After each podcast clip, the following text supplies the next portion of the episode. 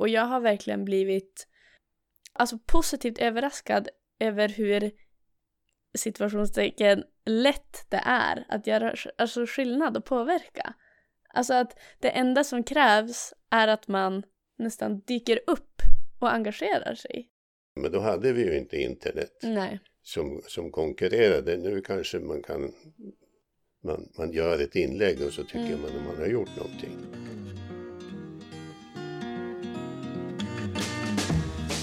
Du lyssnar på Mitt i allt. I det här avsnittet samtalar Astrid Sandström och Georg Andersson om begreppet makt. Programledare är Fredrik Lundberg. Slow down, you move too fast. You got to make the morning last just kicking down the cobblestones looking for fun and feeling groovy Hej och välkomna till Mitt i allt. Eh, idag har jag med mig Astrid Sandström eh, och Georg Andersson och vi ska prata om begreppet makt. Eh, kan börja med att ni får berätta kort om vilka ni är. Eh, Astrid, vill du börja? Ja. Astrid heter jag. Eh, är nästan 20 år, bor här i Umeå. Har varit med i kyrkan sedan 2014 då jag konfirmerade mig. Har fortsatt vara aktiv sedan dess. Ja, jag Georg, jag är mer än fyra gånger så gammal som du, Astrid. Och eh, har en bakgrund som lärare, riksdagspolitiker, statsråd och landshövding. Så det har varit lite olika saker på, under livets gång. Och nu har jag 19 år som pensionär. Jätteglad att ni är här. Fantastiskt roligt. Eh, vi ska prata om makt. Ehm, och tänkte att du Astrid ska få börja. När, när du har ordet makt, vad, vad representerar det för dig? Ja, jag tycker att makt är ett väldigt brett begrepp. Det finns många olika typer av makt, känner jag. Att man lätt, eller jag kommer lätt till makt i liksom större perspektiv. Liksom, ja men regering och landstyren och sådana föreningsliv, liksom sån makt och inflytande över andra. Men det finns också, alltså makt är ju så himla tydligt också bara i relationer till folk och när man mm. träffar människor. Så det, ja, det är svårt det är ett otroligt stort begrepp. Som man kan prata väldigt mycket om. Mm. Eh, skulle ni säga att makt är ett ord som är positivt eller negativt laddat om jag ska polarisera lite grann? Jag tror att för många är negativt laddat. Och det beror nog på att makt demonstreras på så otäcka sätt i världen, i samhället i, i stort. Den, den mm. politiska makt och övermakt och diktaturer och, och, och eh, allt det här groteska som vi har sett under tiders lopp. Det har varit mycket, väldigt mycket makt och övermakt i kyrkan också mm. under historisk tid. Sen finns det ju, är ju så brett, det politiska maktsfären, den ekonomiska maktsfären, kan också säga den, den, den sociala så för mig så är det ett väldigt spännande och viktigt begrepp. Egentligen väldigt farligt begrepp. Jag återkommer gärna till det. Ja, du får gärna utveckla på en gång. Jo, men det, det, det, det äggar så mycket ont. alstrar så mycket ont.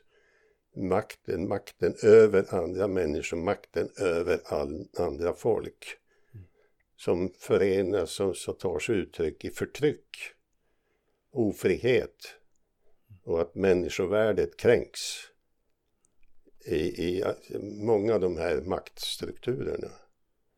Och det pågår då en kamp om makten på det stora planet men som du är inne på, det, det rör ju också det lilla planet. Det, det, det finns ju i familjen eh, makten eh, som, som tar sig uttryck i eh, våld och förtryck och förakt för, för, de, för de andra, för den andra parten.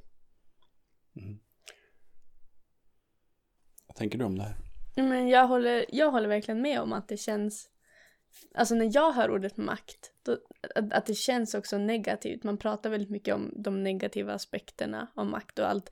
Och det pratas ju mycket om dåliga saker som kan hända när folk har mycket makt.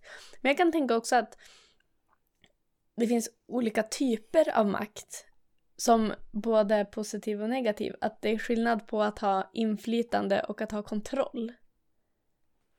Att det är liksom, jag vet två olika skillnader. Att ha kontroll över någonting att ha makt på det sättet, att man verkligen kontrollerar någon eller en grupp eller någonting. Mm.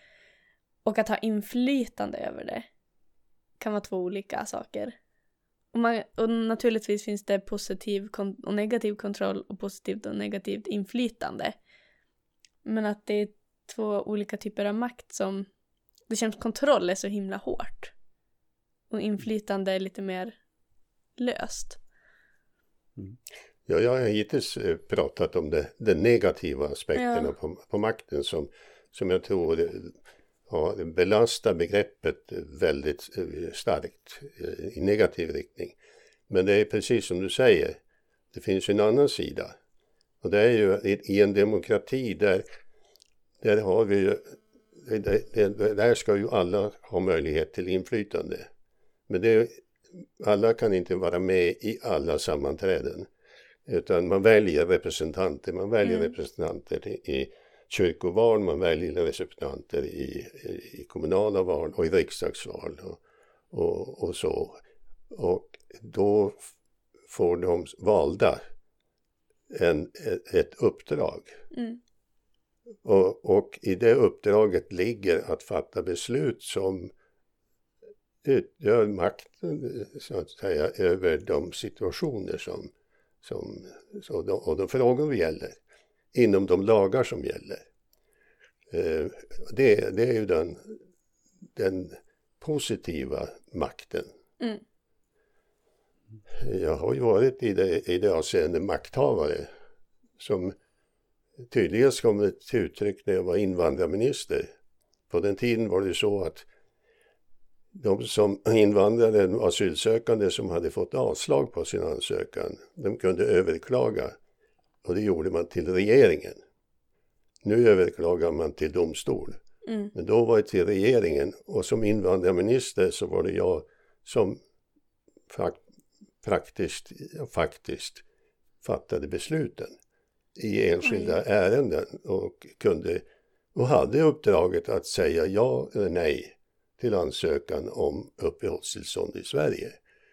Eh, det var ju en, ja jag känner så här efteråt hur, hur, hur vågade jag mm. egentligen inta den positionen.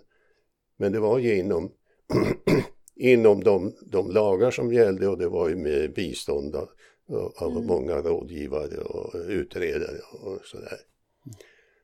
Men, eh, men dock, någon måste fatta beslut. Mm. Men hur upplevde du att ha den makten då, som det ändå var? Var det jobbigt eller? Ja, det var ju eh, många gånger väldigt jobbigt. Mm. Men det var ju också roligt när man kunde säga ja, ja. till eh, familjer och barn och många tusen som under de där eh, två och ett halvt år som jag var invandrarminister så jag träffar ju fortfarande folk som kommer och tackar mm. för att de fick uppehållstillstånd. De har ett papper med mitt namn på som, som blev deras kvitto på att uh, få bo i vårt land. Så då var det ju, det var ju roligt att vara makthavare i, i de situationerna. Men uh, det var ju jobbigt därför att alla kunde inte få uppehållstillstånd. Mm. Hello lamppost, what you knowin'? I come to watch your flowers growin'. Ain't you got no rhymes for me? Do it and do do, feelin' groovy. Du Astrid, eh, eh, som ju är i, i, liksom i början av, av, av eh, vad ska man säga, du har precis tagit studenten och, och ska mm. ut i arbetslivet och ska ut i, i att liksom det, på sikt så är det din generation som ska ta det ansvar för vår värld och vårt land som, som Georgs generation tidigare har haft. Mm. Med, med det som, som en bild för, för hur det kan vara, blir du, hur, hur känns det att kliva in och, och bli vuxenvärlden? Ta det ansvaret? Ja, jag vet inte. Alltså jag är ju en person som gillar att bry mig om sånt här. Alltså jag tycker att det är roligt att vara insatt och liksom eh, ha med och liksom framföra mina åsikter liksom på ett beslutande plan som på riksårsmöten som vi har varit på med Svenska kyrkans unga till exempel. Och jag tycker att sånt är väldigt intressant och kul. Men men jag känner också att jag, jag just den rollen som till exempel ja, men invandringsminister som det hette då, eh, liksom det hade jag nog haft väldigt svårt för att vara. Och jag fattar att det krävs en väldigt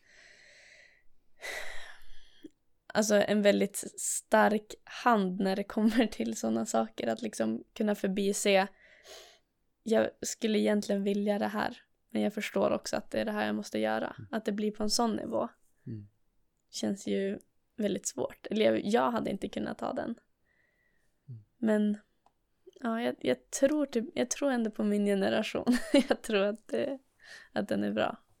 Det tror jag. Det var jätteroligt att höra eh, prata så positivt och engagerat och villigt att, att ställa upp och, och, och, informera dig om, om, om samhället och, och, och, träna i det här demokratiska beslutsordningar som, som måste gälla.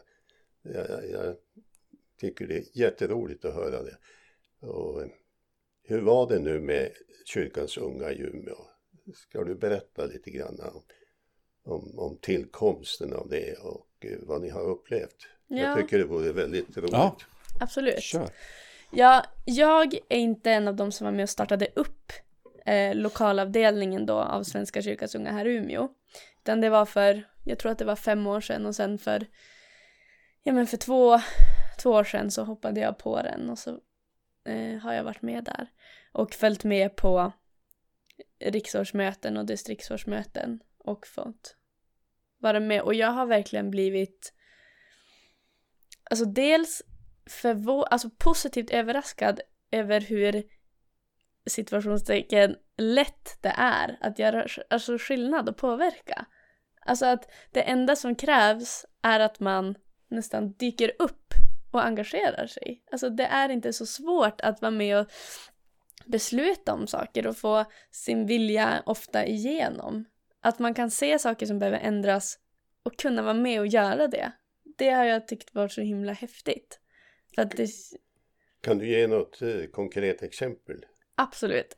eh, till exempel så har vi skrivit flera, vi som lokalavdelning skrivit motioner till både distriktsårsmöte och riksårsmöte. Ehm, och på båda nivåerna fått igenom dem. Och i vårt distrikt i allmänhet så skulle jag säga att, eh, att engagemanget har varit mellanstort. Men att vi har kommit in dit och verkligen gjort ett avtryck, känner jag. Och det har jag upplevt även på riksnivån. Även om det såklart i hela Sverige så är det ju fler som engagerar sig. Men jag har upplevt att vi har kunnat utmärka oss lite för att vi engagerar oss så pass mycket. Och det är så roligt. Men till exempel när vi skrev en motion som vi fick igenom med hjälp av förbundsstyrelsen om att det bara ska vara eh, vegetarisk mat på riksarrangemang. Att, Va- varför det? Därför att vi vill att miljön ska bli bättre och att det känns som ett väldigt rimligt sätt. Eller ett sätt som vi kan göra tydligt. Ehm, och det fick vi då igenom. Och nu är det liksom på, på alla riksarrangemang som Svenska kyrkans unga sätter upp så ska det liksom bara serveras vegetarisk mat. Och att vi har varit med och gjort det tycker jag är så sjukt häftigt. Och vi har också drivit igenom det själva på, eh, på eh, distriktsårsmötet. Så nu är det så i vårt distrikt också. Har ni, har ni mött någon mo- motgång i det här arbetet? Alltså, vi har mött... Jag upplever att vi har mött motstånd, men inte motgång. Eh, när vi, framförallt när vi drog upp det här på, eh, riksårsmötet så fick vi en del motstånd i det, i det att liksom folk tyckte att det kändes jobbigt och tyckte att det kändes inte tyckte att det kändes så kul att bara äta vegetarisk mat. Men vi kände ju ändå ett starkt stöd från förbundsstyrelsen som själva också drev det här. Eh, och jag tror att, att de, ja men på tal om makt så tror jag att eftersom att förbundsstyrelsen hade ställt sig bakom det här så tror jag att vi mötte mindre motstånd mm. än vad vi hade gjort om vi hade drivit den helt själva utan deras stöd. Eh, men ja, det var superhäftigt att vara där och få igenom det. Och jag tycker det, alltså jag känner väldigt positivt till att få vara med och göra sånt och påverka. För det man tror är rätt och bra. Tycker det är skoj. Är det inte det makt handlar om lite grann? Ja. Att hjälpas åt att göra det vi tror är rätt på något sätt. Mm. Hur har ni som unga i kyrkan, eh, hur, hur har ni sett på eh, kyrkans verksamhet här lokalt i stiftet, eh, kanske på riksplanet? Har ni eh, haft synpunkter på hur det har fungerat och skulle ni ha velat att det skulle fungera på annat sätt och har ni, har ni tagit kontakt med några av beslutsfattarna direkt och försökt att få fram era synpunkter? Ja, alltså jag vet ju att det finns olika nivåer i det här. Det finns ju som jag, alltså, saker som jag tycker och sen som vi kanske har pratat om i lokalavdelningen och som vi har pratat om på riksnivå, liksom som förbundsstyrelsen också har pratat om att vi, jag tror att på riksårsmötet i somras så skrevs ett dokument, eh, ett uttalande, alltså vi beslutade om att göra ett uttalande som Svenska kyrkans unga till Svenska kyrkan som handlade om en av eh, stadgarna som handlar om hur man, jag tror hur det var hur man bemöter, hur unga bemöts och liksom hur man ska möta varandra. Och ifrågasatte eh, hur Svenska kyrkan då gjorde. Eh, och, jag, och jag upplever att det finns ett, alltså verkligen ett intresse att få vara med och påverka Svenska kyrkan mer än vad vi gör nu. För att det kommer alltid någon till från Stora Svenska kyrkan då och men på riksdagsmöten och pratar och säger att det är så inspirerande och att, att de lyssnar på oss så mycket. Men att det är, alltså i de här konkreta situationerna att vi egentligen inte har haft supermycket inflytande. Eh, och det vet jag ju att Svenska kyrkans unga jobbar väldigt mycket för att vi ska få. Alltså få göra och få inflytande vid liksom kyrkomötet och så. Eh, och sen att jag har tänkt på, ja men alltså jag personligen, och som vi har pratat om lite i vår lokalavdelning, att ja men alltså om man pratar kyrkans makt genom eh, tiderna och beslutsfattning, inte, alltså för inte så himla länge sedan, vilken resa ändå, som Svenska kyrkan har gjort i åsikter och liksom ställningstaganden. Mm. Mm. Och att det är väldigt häftigt. Och jag tror att jag upplevde då att lokalt, som du pratade om, att här i Umeå så har vi kommit väldigt långt i att vara liksom med i tiden. Vad gäller liksom, ja men det pratas mycket om hbtq, om eh, kvinnorätt och allt sånt här. Och jag upplever att i Umeå så är det väldigt långt gånget, inte bara inom kyrkan utan även i samhället. För det tänker jag på när vi är på riksårsmöten eller distriktsårsmöten, att man behöver inte fara särskilt långt för att verkligen uppleva folk som verkligen inte tycker så. Mm. träffade någon på ett, ett av de här mötena för ett år sedan som, som sa att han tyckte att homoäktenskap det var det sämsta beslutet som kyrkan tagit. Och att och att han tyckte att kvinnor skulle sitta längst bak i kyrkan och inte få prata. Och då inser, alltså, och för mig är det en så otroligt främmande bild av kyrkan. För att här i Umeå så upplever jag inte den alls. Och, och det är väldigt spännande och lite läskigt att liksom se att man behöver inte komma särskilt långt för att se att det finns helt andra åsikter. Vilket är bra att det finns, såklart. Men ja, det är spännande.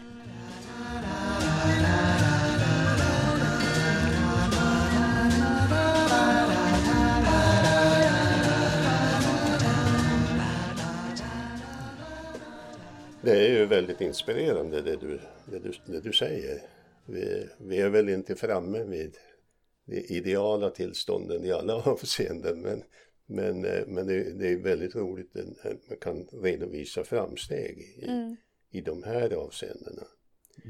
Eh, Men det här med, med, för att gå tillbaka till begreppet makt som du ställde inledande fråga om, så upplever jag nog att det emellanåt eh, ta, dras ett likt, likhetstecken mellan makt och kraft. Mm. Eh, att alltid makten, det, det, det, den är kraftfull och man hyllar det kraftfulla och därmed också det maktfulla. Eh, och det, där, är- det, det där är en lite farlig tankespiral.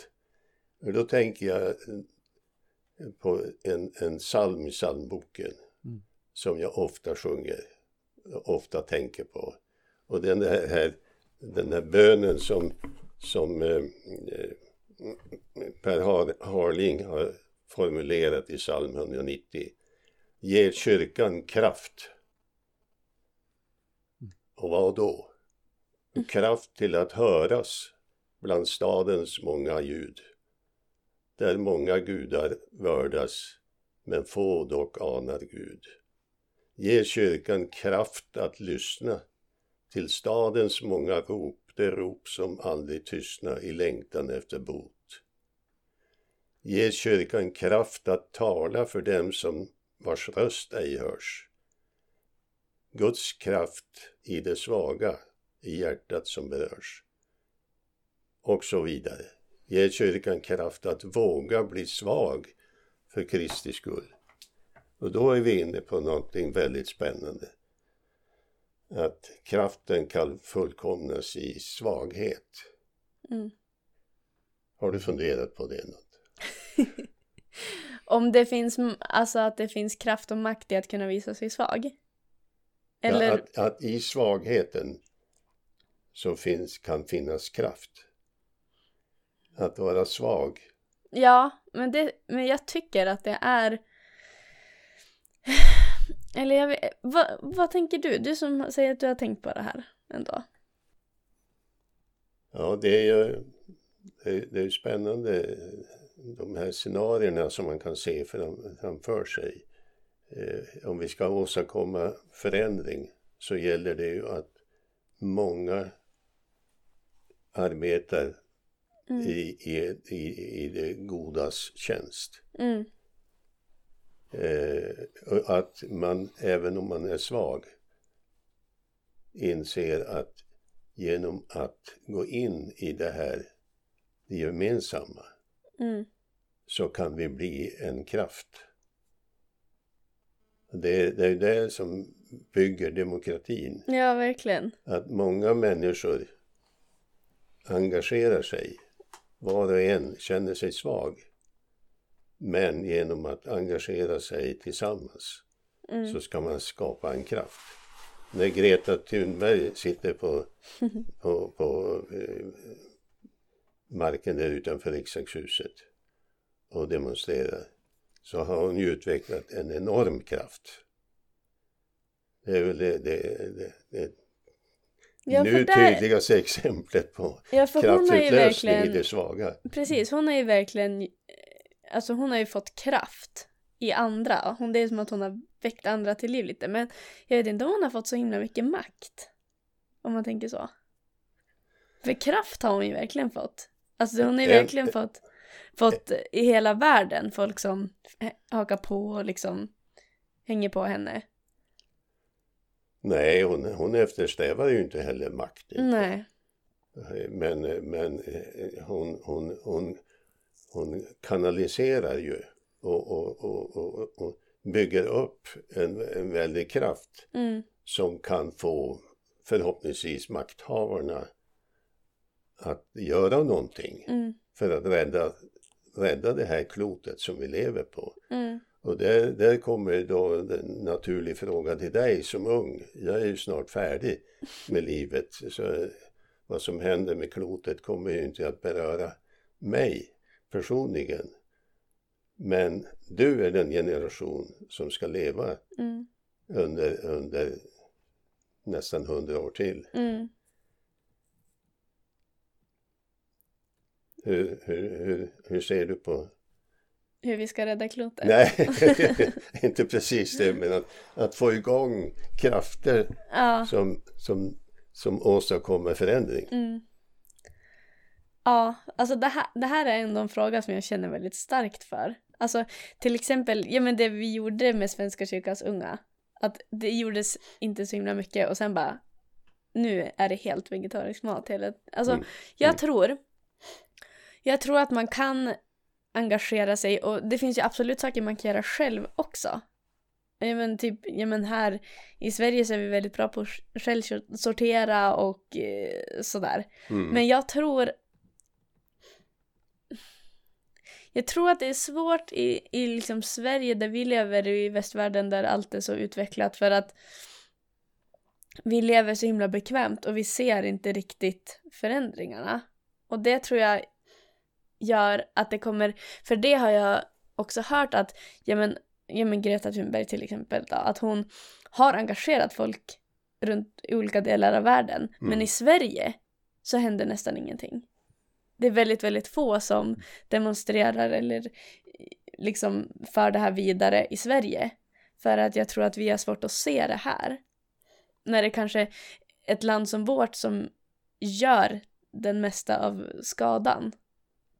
Och då tror jag att det måste, alltså jag tror att det verkligen måste ske någonting ja men hos makthavarna. Alltså det måste i val eller någonting komma folk till makten som är beredda att göra någonting radikalt. Alltså jag tror inte att det kommer hjälpa att vi Alltså det kan väl bli, alltså nej jag tror inte att det kommer hjälpa med att prata om att det är viktigt att man äter vegetariskt och så vidare. Jag tror att man måste göra någonting. Alltså verkligen hårt. Ja, det är självklart är det så. Ja. Och det, det krävs ju Och det är ju väldigt kraft- svårt. mycket kraftfulla insatser. Verkligen. Men, men, men, men jag tror att eh, Greta, Mm. för att nu ta det exemplet, har på ett ovanligt och framgångsrikt sätt fått många, många, många människor i, i Sverige att tänka till. Ja, absolut. Och, och, och, och där börjar någonting eh, förhoppningsvis att gro som leder till handlingar i smått Mm. i Svenska kyrkan i Umeå, Mm. i Umeå kommun, bland människor, en, enskilda familjer sådär bestämmer sig för att ja, men nu ska jag i alla fall göra någon insats och gör sig beredd på när, när en dag makthavarna kommer fram till Mm. att föreslå kraftfulla åtgärder Ja, som behövs Precis. så måste det finnas en folkopinion Ja, som ger stöd åt detta. Vi ropar ibland på makthavare att de ska fatta ett beslut som vi själva inte riktigt orkar med. Mm. Eh, Men, men så kan det ju inte gå till. Utan beslut som fattas i riksdagen, de måste ha ett, ett stöd ute i landet. Annars så, så, så blir, det, blir det inte bra. Nej, så är det. Men har, du har ju som ändå haft ett långt politiskt liv. Har du, för nu pratar vi om miljön, men har du upplevt en sån här liksom folkrörelse som har lett till en stor förändring under ditt politiska liv? Knappast av, av eh, den här digniteten, men jag, jag minns ju den långa kampen för att uppnå enprocentsmålet i biståndspolitiken. Mm. det var i, i, på 60-talet när jag började som engagerad politiker. Mm. Så, så väcktes ju den där tanken. Vi måste sätta upp ett mål för i vilken omfattning Sverige ska ge bistånd till de fattiga länderna. Och då, då kom den här tanken på 1 procent av det vi förbrukar, bruttonationalprodukten, det måttet, ska vi ge till bistånd. Det dröjde många år och det var många demonstrationer, mm. många agitationer, många motioner eh, som behandlades i olika beslutande församlingar mm. innan det eh, någon gång i början på 70-talet var det väl. Mm. Vi nådde fram till det målet. Eh, det är ett, ett exempel, mm. men, eh, men eh, det här miljöhotet nu, det är ju av en helt annan dignitet. Ja, verkligen. Men jag tänker också att vår generation har en fördel och en nackdel i att um, med alla medier och sociala medier. Ja. Det, alltså, någonting Alltså positivt är ju att man väldigt lätt och snabbt kan få, alltså kan dela med sig av information och ta emot information om saker. Mm. Men jag tror att det också gör, alltså jag, jag tror att det är kraftfullare för samhället att folk demonstrerar på gatan än att demonstrera på internet. För att, för att om man demonstrerar på internet så är det ju att man sitter, då sitter man ju hemma. Och, och det, man kan säkert göra jättekraftfulla påståenden och liksom ställningstaganden och publicera på internet och nå ut till väldigt många. Men jag tror det är en nackdel också att man blir så bekväm i det. Mm. Istället för att gå ut och knacka på dörren och säga det, det är roligt, väldigt roligt att du säger det. När jag började i din ålder att engagera mm. mig politiskt så då var det ju mycket på gatan. Mm. Ja men det förstår jag. Demonstrationer, men då hade vi ju inte internet. Nej. Som, som konkurrerade. Nu kanske man kan, kan alltså internet blir en sorts, ja, man, man, man gör ett inlägg och så tycker mm. man att man har gjort någonting. Precis. För att det läggs ut så mycket om saker hela, hela tiden. Att det blir som, visst att man kan se det, men man kan också välja att verkligen inte se det. Och det kan man inte riktigt göra. Alltså, ja men de makthavare, om det läggs ut någonting på internet som får jättemycket spridning och delning och folk håller med det supermycket så är det så himla lätt att stänga av. Men om det istället är hundratusen personer som är ute mm. på gatorna, det kan de ju mm. inte riktigt blunda för. Mm. Och jag tror att det är en fara med medier, att man blir bekväm i att, ja men som du säger, dela någonting och så tänker man att då har man gjort mycket skillnad. Men jag tror att man får ett kraftfullare intryck hos makthavare genom att gå ut och göra någonting. Det tror jag. I alla fall. Mm. För jag tänker mycket alltså, på det som vi har ju våran Trump i USA till exempel. Han är inte vår. jag tycker viktigt. att, viktigt. Jag tycker att han milt sagt är verkligen en knäppis. och jag tänker på det senaste han... Att... Ja, jag vet inte, han är väl som en, en person med väldigt mycket makt. Då. Men jag kan också känna, är det så? Alltså att makt, vad är makt egentligen? Men han utlyste det här kristillståndet i landet så att han mm. skulle kunna få ta av statsbudgeten Alltså i krissituationer ska det kunna tas pengar från statsbudgeten för att läggas på att lösa krisen. Mm. Så han utlyste ju det här då för att få bygga sin kära mur.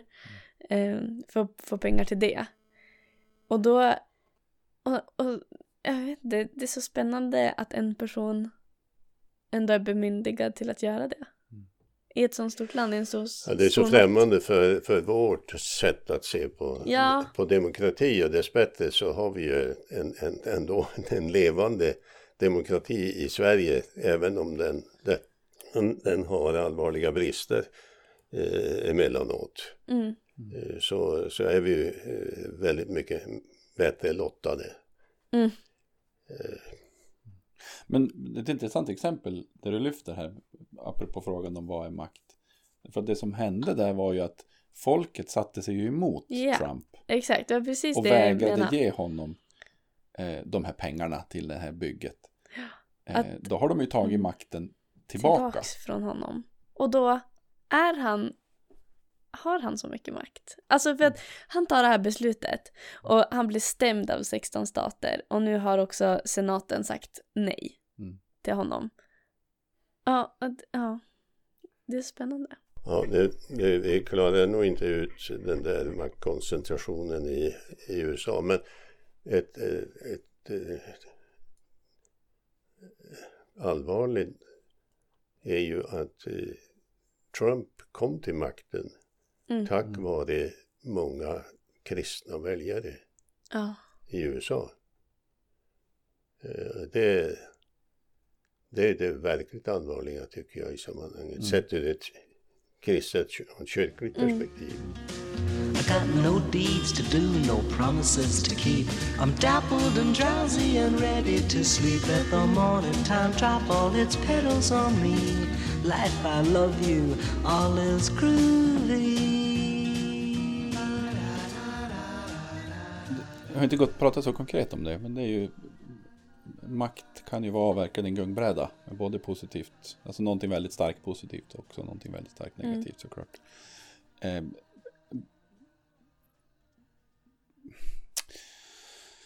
fundera på, på baksidorna där kring, kring begreppet makt, om, om maktmissbruk och, och, och överförmynderi och översitteri. Och, och, kan vi säga någonting om det? Hur, hur tänker ni kring de här begreppen? Makt kan ju liksom missbrukas på väldigt många olika sätt, liksom retoriskt och, och sådär.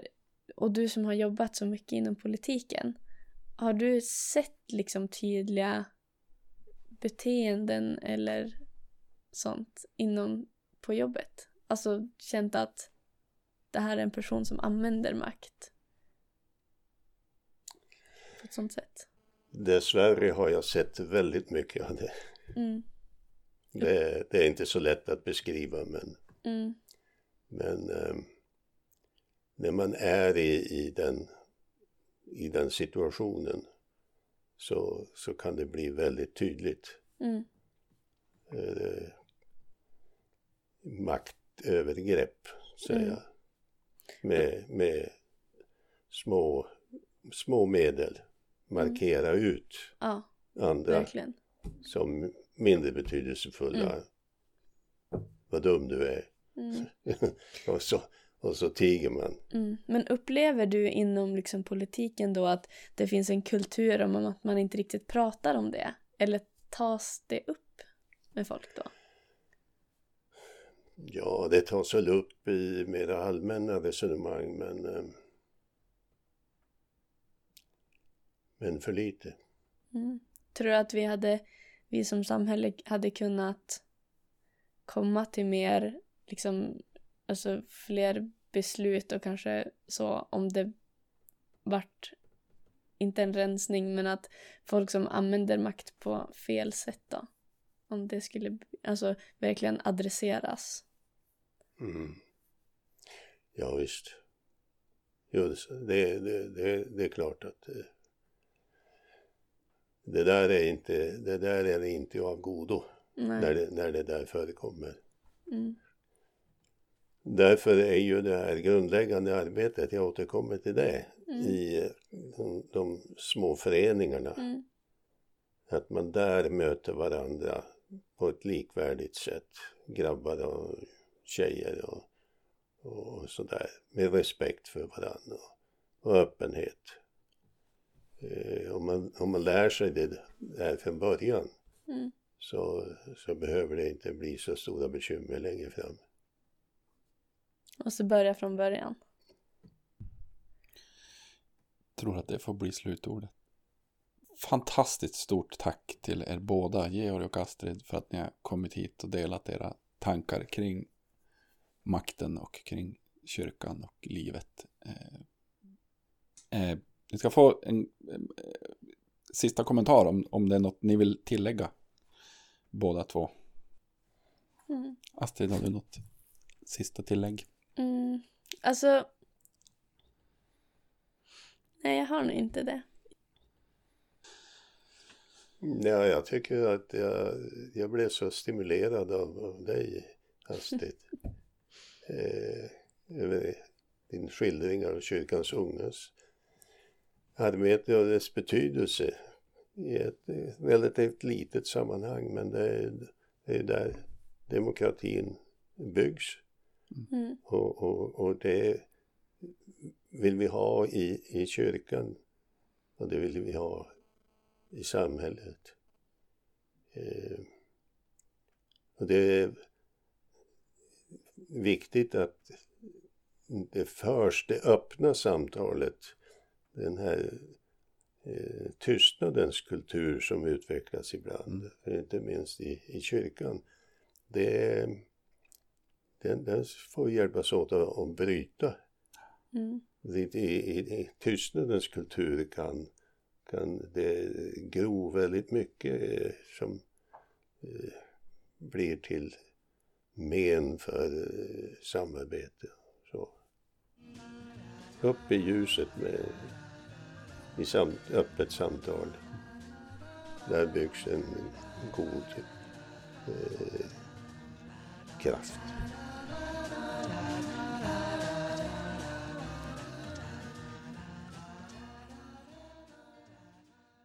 Du har hört Astrid Sandström och Georg Andersson i ett samtal om makt. Vill du ha koll på framtida teman i podden och kunna ställa dina frågor? Följ oss på Instagram. Där heter vi Ung i USF. Programledare för podden är Fredrik Lundberg och Mitt i allt produceras av Rebecca Rees.